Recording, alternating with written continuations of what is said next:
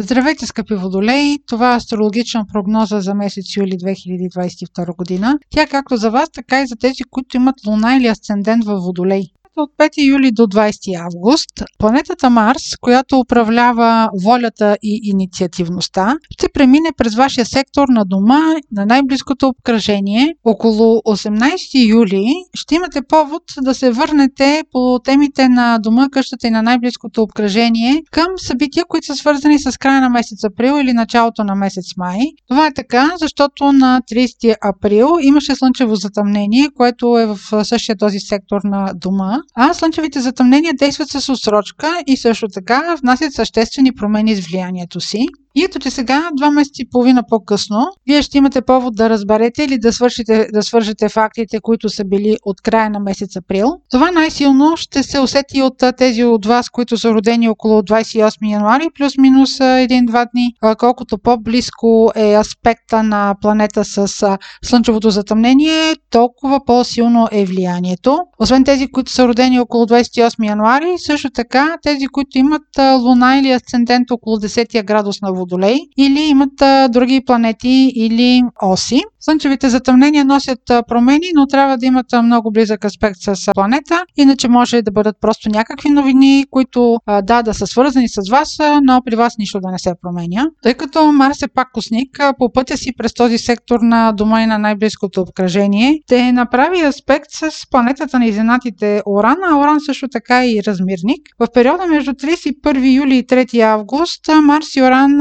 ще се срещнат и тези две непредвидими планети е напълно възможно да организират някакъв стрес около вас. Оран управлява електричеството, така че в дома си е добре да проверите електрическото табло, бушони. Също така тази комбинация води до инциденти, до нещо непредвидимо, така че внимавайте, не пробвайте и не изпитвайте късмета си. По-внимателни трябва да бъдат тези от вас, които са родени около 6 февруари или около, които имат около 20 градус на Водолей, Луна или Асцендент или друга планета. Следващия съществен момент през месец юли е пълнолунието на 13 юли в Козирог. Този знак е сектора във вашата карта, който има отношение към тайните, интригите. Когато има пълнолуние в един сектор, той се свързва с някакъв завършък.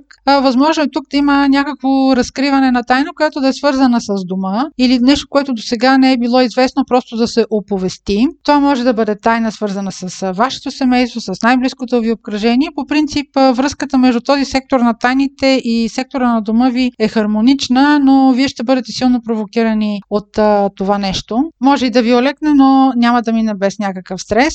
Следващият важен момент а, през месец юли ще бъде новолунието, което е на 28 юли в Лъв. Това е сектор от вашата карта, който е свързан с партньорствата. Новолунията са свързани с инициативи, с нещо ново, с някаква новина. По-силно ще се усети от тези от вас, които са родени около 24 януари. Тази инициатива ще дойде от вашия партньор. Това може да бъде партньор по работа или съдружник по работа или партньор в живота ви, любовен, интимен. А, също така, новолунието в сектора на партньорствата е хармонично свързан с сектора на комуникациите. Новолунието има аспект към големия добротворец Юпитер, който също така е сигнификатор на договорите.